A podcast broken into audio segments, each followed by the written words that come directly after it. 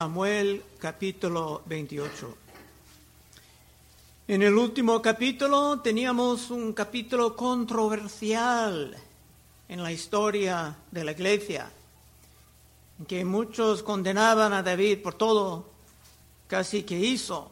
Pero ahora, para hoy, el capítulo es tal vez aún más controversial. David va a ver que su decisión le ha llevado a un gran dilema, pero como siempre la situación con el rey Saúl será mil veces peor. Versículo 1. Aconteció en aquellos días que los filisteos reunieron sus fuerzas para pelear contra Israel. Y dijo Aquis a David, ten entendido que has de salir conmigo a campaña tú y tus hombres. Recordamos que en el último estudio David fue para vivir entre los filisteos, con sus hombres y con su familia. Y David daba la impresión a Aquis de que estaba atacando pueblos de Judá, los de su propio pueblo.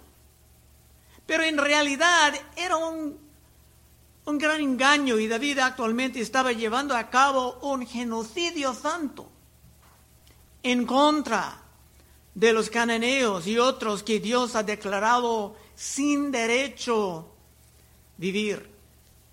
Pero ahora, si David va con Aquis, será actualmente peleando en contra del pueblo de Dios. ¿Qué va a pasar? Bueno, tendrás que esperar con paciencia para ver lo que Dios va a hacer en su providencia. Versículo 2. Y David respondió a Aquis, muy bien, tú sabrás lo que hará tu siervo. Y Aquis dijo a David, por tanto, yo te constituiré guarde de mi persona durante toda mi vida. Aquis era engañado.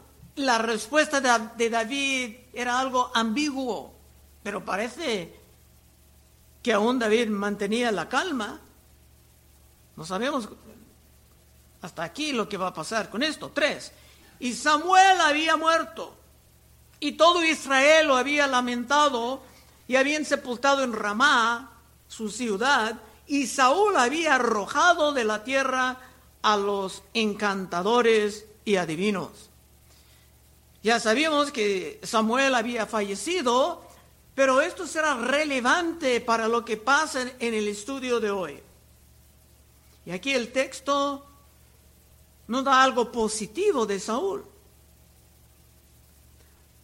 Practicar la brujería, la hechicería, el contacto con los muertos era un crimen. Y Saúl estaba guardando las leyes de Dios, no permitiendo estas prácticas. Unos ejemplos para sentir cómo Dios sentía sobre estas prácticas en que se pudiera contactar las fuerzas malísimas. Levítico 20 y 27. Y el hombre o la mujer que evocare espíritus de muertos o se entregare a la adivinación ha de morir. Serán apedreados, su sangre será sobre ellos. Esto era algo serio, aún es serio. Aunque ahora en este país muchos creen que esto es solamente algo curioso. Pero no, con estas prácticas uno puede estar en contacto con las fuerzas malísimas. En el libro de Éxodo se puede ver, para los que no están convencidos, que pasa a veces en este país, se puede ver que hasta los hechiceros pudieran duplicar unas de las señas de Moisés. En Éxodo 8 y 5. Y Jehová dijo a Moisés, di a Aarón, extiende tu mano con tu vara sobre los ríos, arroyos y estanques, para que haga subir ranas sobre la tierra de Egipto. Entonces Aarón extendió su mano sobre las aguas de Egipto y subieron ranas y cubrieron la tierra de Egipto. Ahora viene el punto. Y los hechiceros hicieron lo mismo. con sus encantamientos e hicieron venir ranas sobre la tierra de Egipto. Esto nos muestra que los hechiceros pueden ser más que simplemente charlatanes o engañadores, aunque esos existen también entre ellos. Pero hay hechiceros que actualmente tienen poderes. Cuatro. Se juntaron pues los filisteos y vinieron y acamparon en Sunem, y Saúl juntó a todo Israel y acamparon en Gilboa. Y cuando vio Saúl el campamento de los filisteos, tuvo miedo y se turbó su corazón en gran manera. Veremos en este capítulo que Saúl era un hombre muy abandonado por Dios. Saúl hizo las cosas a su manera. Y cuando era obediente, era solamente para impresionar a alguien. Su corazón jamás era con Dios. Y ahora cuando está en apuros, no tendrá a quién acudir.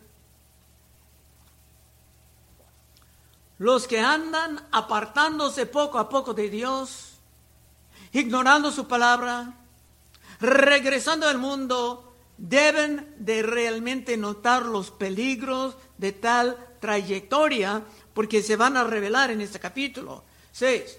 Y consultó Saúl a Jehová, pero Jehová no le respondió, ni por sueños, ni por Urim, ni por profeta. Yo he conocido personas que no tenían ninguna fe, vienen a mí, oh, ore por esto, pida a Dios, cuando tienen apuros, pero no tienen la menor interés en Dios. Creen que, pues, si no hay hechicero al dedo, pues vamos a pedir un pastor. Tenemos que recordar que Saúl mataba a las familias de los sacerdotes.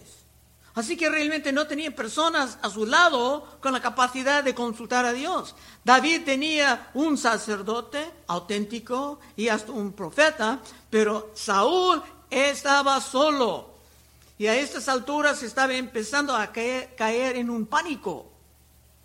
Los que viven con fe cerca de Dios, creciendo en su palabra, pueden vivir sin temor. Pero uno que ha perdido su fe puede caer en temores horribles no sabiendo ni cómo calmarse. Siete. Entonces Saúl dijo a sus criados, buscadme una mujer que tenga espíritu de adivinación, para que yo vaya a ella y por medio de ella pregunte. Y sus criados le respondieron, he aquí hay una mujer en Endor que tiene espíritu de adivinación. ¡Qué gran contradicción! Acabamos de ver que conforme a la ley de Dios, Saúl ha arrojado las brujas de la tierra. Pero ahora quiere buscar una. Y no solamente esto, sino que sus hombres saben exactamente a dónde encontrarla. Ojalá puedes ver, hermanos, que esto será un capítulo bastante oscuro y negro.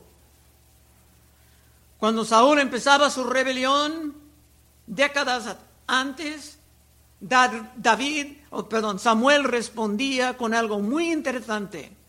En primero de Samuel 15, 23, Samuel dijo a Saúl, porque como pecado de adivinación es la rebelión, y como ídolos e idolatría la obstinación, por cuanto tú desechaste la palabra de Jehová, Él también te ha desechado para que no seas rey.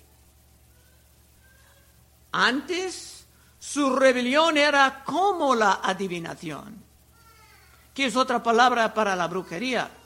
Pero ahora, habiendo avanzado tanto en su maldad, estaba dispuesto a participar en la brujería actual en que uno pudiera estar en contacto con las fuerzas malísimas.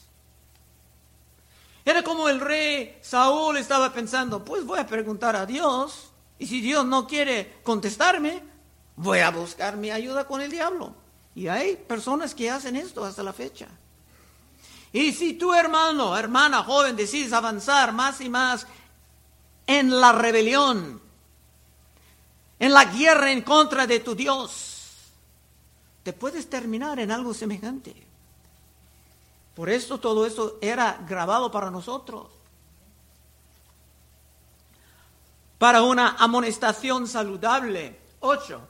Y se disfrazó Saúl y se puso otros vestidos y se fue con dos hombres y vinieron a aquella mujer de noche. Y él dijo, yo te ruego que me adivines por el espíritu de adivinación y me hagas subir a quien yo te dijere. ¿Por qué estaban tan escondidos en todo esto? ¿Y por qué todo estaba llevado a cabo por la noche? Es que ellos sabían que lo que hacían era sumamente malo, malísimo. Según el libro de Éxodo, esa mujer merecía la pena de muerte. Y ellos eran el gobierno con la obligación de llevar a cabo su ejecución. Si alguien quiere leer Éxodo 22, 18. Al hechicero no dejarás que viva. Amén. A la hechicera no dejarás que viva. Eso es palabra de Dios. En este país de los Estados Unidos, cuando eran aún colonias de Inglaterra, se observaban esa ley porque la gente creía en la Biblia. Hasta dando la pena de muerte por la práctica de la brujería. Ya estamos muy, muy adelante de todo esto. Pensando que la brujería es como una broma. Nueve. Y la mujer le dijo, y aquí tú sabes lo que Saúl ha hecho, cómo ha cortado de la tierra a los evocadores y a los adivinos ¿Por qué pues pones tropiezo a mi vida para hacerme morir? Eso nos da evidencia de que cuando dice que Saúl arrojaba a los adivinos de la tierra, que probablemente se empleaba la pena de muerte, porque ésta temía por su vida. 10. Entonces Saúl le juró por Jehová diciendo, vive Jehová, que ningún mal te vendrá por esto. Otra gran oscura contradicción. Saúl juraba como magistrado máximo, juraba por el nombre de Jehová sobre esta mujer criminal que nadie iba a aplicar la ley de Jehová. Eso es tomar el nombre de Jehová en vano. Saúl estaba dispuesto a hacer lo que sea para emplear las prácticas que pudiera ponerse en contacto con las fuerzas malísimas. Y para sentir un poco más la magnitud de la ofensa, vamos a considerar otro segmento de la Santa Ley en Deuteronomio 18.9. Cuando entres en la tierra que Jehová tu Dios te da, no aprenderás a hacer según las abominaciones de aquellas naciones.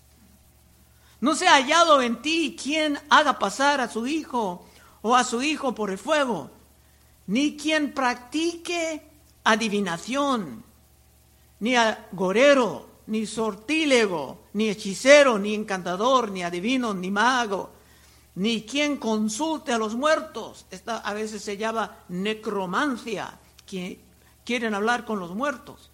Porque es abominación para con Jehová cualquier que hace estas cosas. Y por estas abominaciones Jehová tu Dios echa estas naciones delante de ti. Eso es una manera de perder su tierra. Dedicarse a todo esto.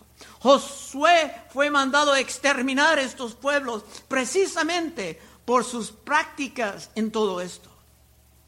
Todo esto es extremadamente peligroso porque con estas prácticas te puedes ponerte en contacto con las fuerzas malísimas,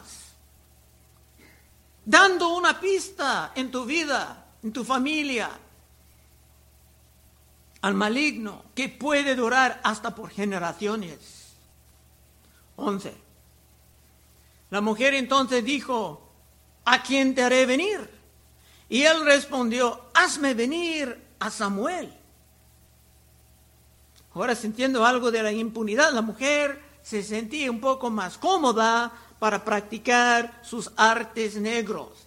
Pero creo que ahora es el momento de abrir un poco de la controversia sobre este pasaje,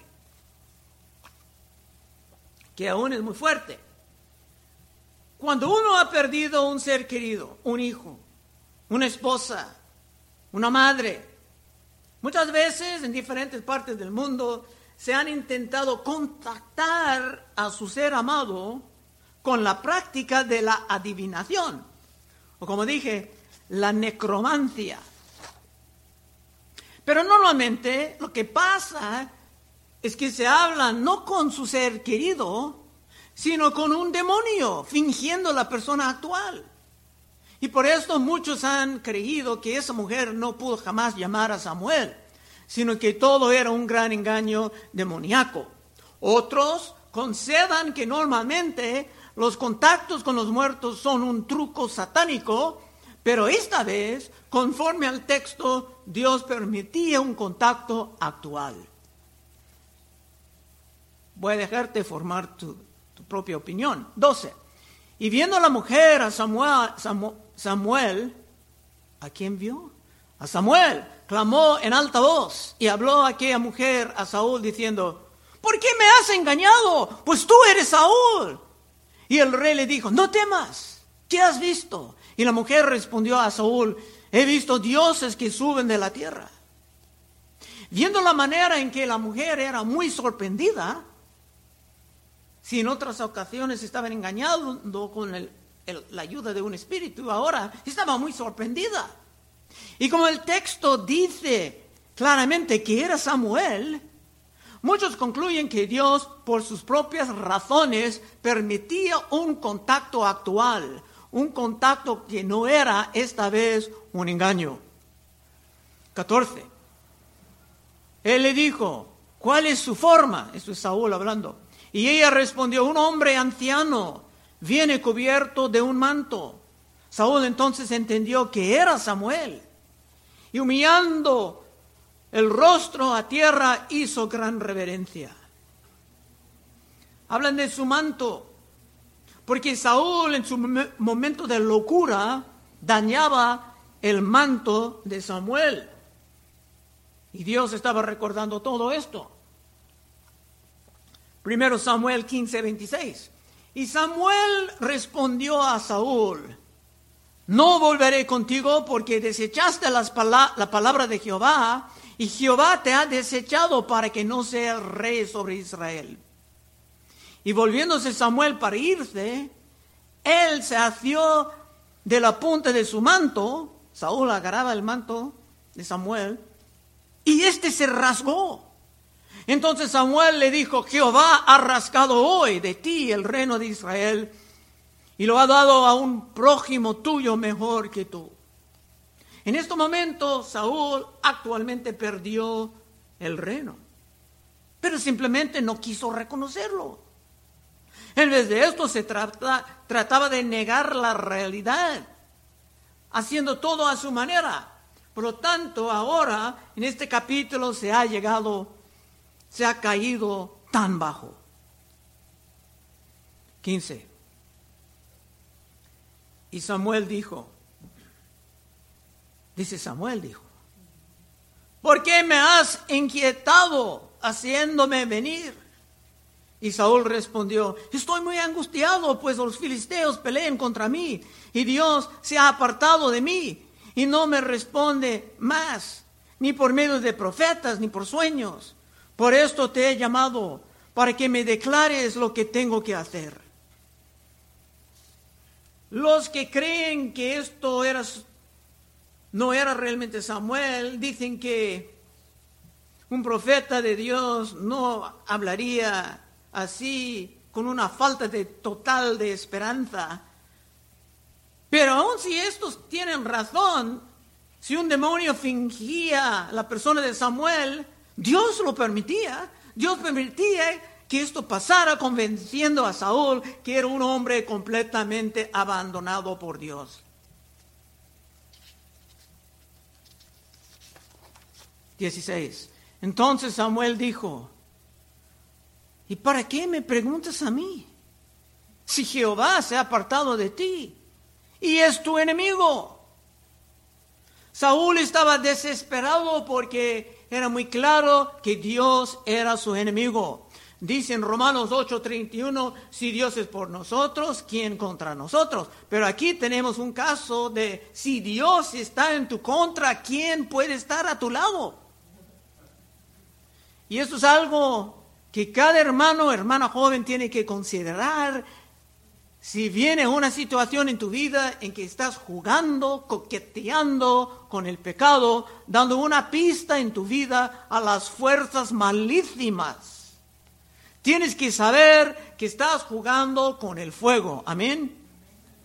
17. Jehová te ha hecho como dijo por medio de mí. Es Samuel aún hablando. Pues Jehová ha quitado el reino de tu mano y lo ha dado a tu compañero David. Esto era la verdad. Sean quien sean el mensajero. Pero Saúl jamás aceptaba esto, aunque sabía que era la verdad. Estaba luchando en contra de la voluntad de Dios y ahora ha llegado al fin de su lucha. 18. Como tú no obedeciste a la voz de Jehová, ni cumpliste el ardor de su ira contra Amalek, por esto Jehová te ha hecho esto hoy. Y Jehová entregará a Israel también contigo en manos de los filisteos, y mañana estaréis conmigo, tú y tus hijos. Y Jehová entregará también al ejército de Israel en manos de los filisteos. En este momento el rey Saúl era como Judas Iscariote, cuando se daba cuenta de que era un hombre completamente abandonado por Dios. 20. Entonces Saúl cayó en tierra, cuán grande era, un hombre muy alto, llenaba todo el cuarto.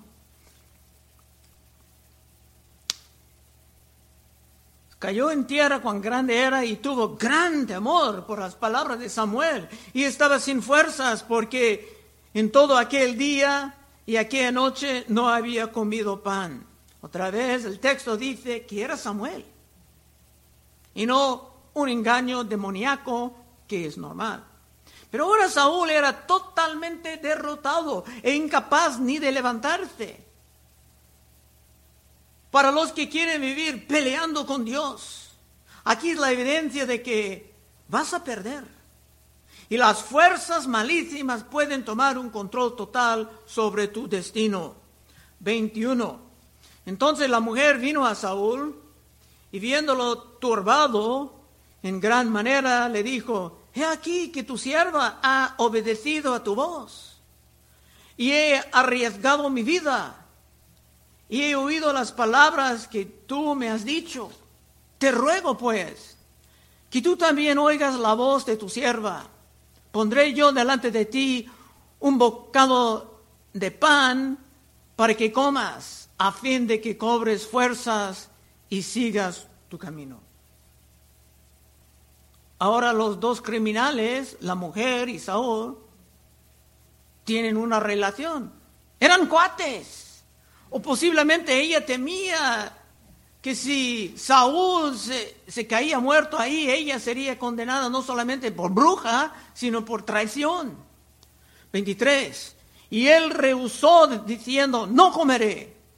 Pero porfiaron con él sus siervos juntamente con la mujer, y él les obedeció, se levantó pues del suelo y se sentó sobre una cama es que el rey ha llegado a su momento más bajo de toda la vida. Y francamente para él no había esperanza. 24, última, parte.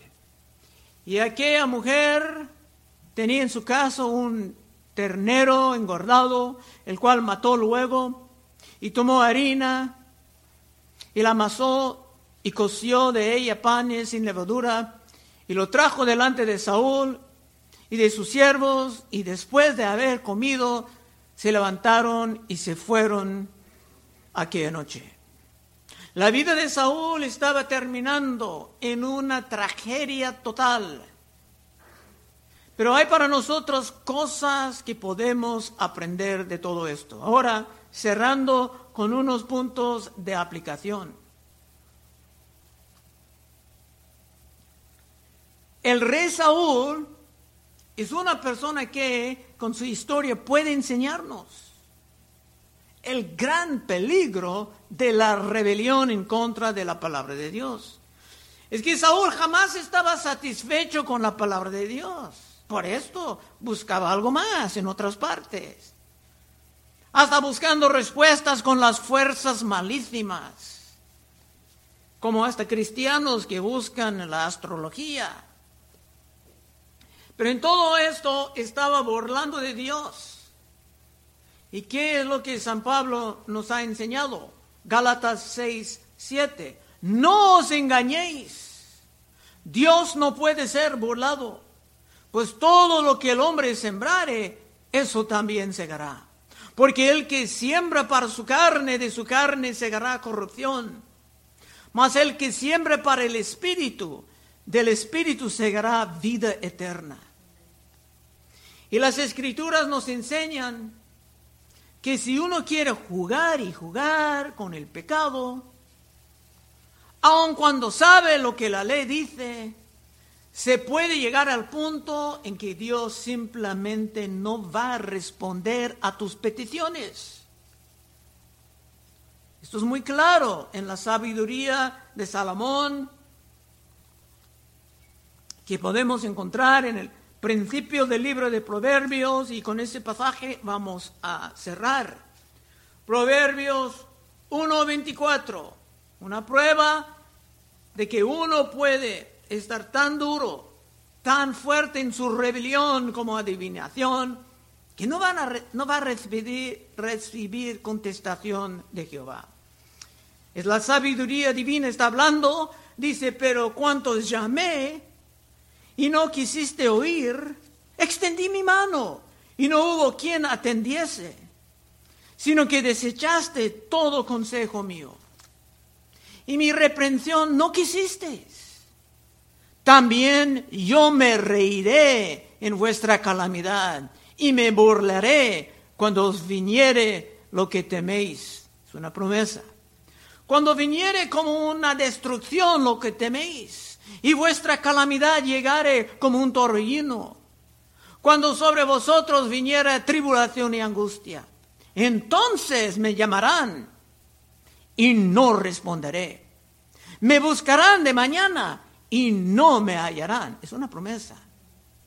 Por cuanto aborrecieron la sabiduría y no escogieron el temor de Jehová, ni quisieron mi consejo, y menospreciaron toda reprensión mía comerán del fruto de su camino y serán hastiados de sus propios consejos.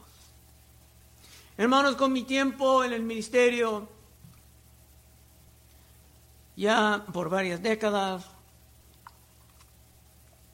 tres, he visto hermanos, hasta pastores, cayendo en pecado y terminando muy, pero muy mal. Pero si tú quieres vivir bajo la protección de la sangre de Cristo Jesús, siempre creciendo en el conocimiento de su palabra y por supuesto muy pero muy lejos de las fuerzas malísimas que trabajan por la brujería y la hechicería, puedes pasar al frente en unos momentos y oraremos contigo. Vamos a orar. Oh Padre, te damos gracias y si hay alguien aquí que tiene que arrepentirse, Señor, de su rebelión, o si es su rebelión muy avanzada, si tiene que arrepentirse de la adivinación o la hechicería, ayude a esta persona, Señor, a aprovechar de este mensaje para ponerse en paz contigo. Pedimos en el nombre de Cristo. Amén.